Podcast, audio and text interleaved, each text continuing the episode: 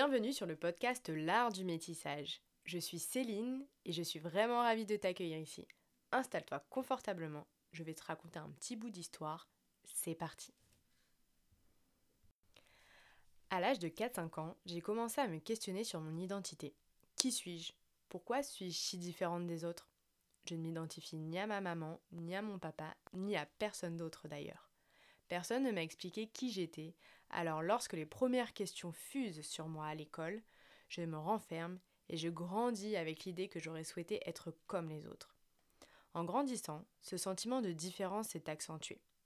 Je ne considérais pas du tout le métissage comme une force, mais plutôt comme un poids. J'ai essayé par tous les moyens de m'adapter aux autres, tant dans la culture de ma mère que dans celle de mon père. On me faisait souvent remarquer que je n'étais ni l'un ni l'autre. J'avais le sentiment, pour ainsi dire, d'être le cul entre deux chaises, et de devoir choisir indirectement mon camp. J'ai donc entamé ma quête identitaire. Puis un jour, je me suis dit Hé, Céline, mais tu représentes l'union de deux cultures. Pourquoi ne pas assumer cette pluralité que tu portes en toi?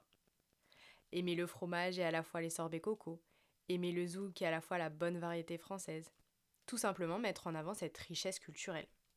Si tu n'as pas envie de choisir ton camp, pourquoi le faire? Le regard des autres? Le jugement? L'envie d'appartenance? À travers ce podcast, je mets en lumière les histoires et les expériences de personnes multiculturelles inspirantes. Ce sera l'occasion de déconstruire ensemble certains clichés auxquels nous sommes tous soumis. Si tu te poses des questions sur toi-même, tu es au bon endroit. Si tu souhaites accompagner ton enfant dans cette quête, tu es aussi au bon endroit. Au fond, le monde dans lequel nous vivons est métissé. Alors unissons nos forces pour faire briller la pluralité que portent nos cœurs, en levant des tabous pour vivre à 100% qui nous sommes et plein de gratitude. N'hésite pas à me faire des suggestions d'invités si tu as envie d'entendre leurs histoires ainsi que leurs conseils.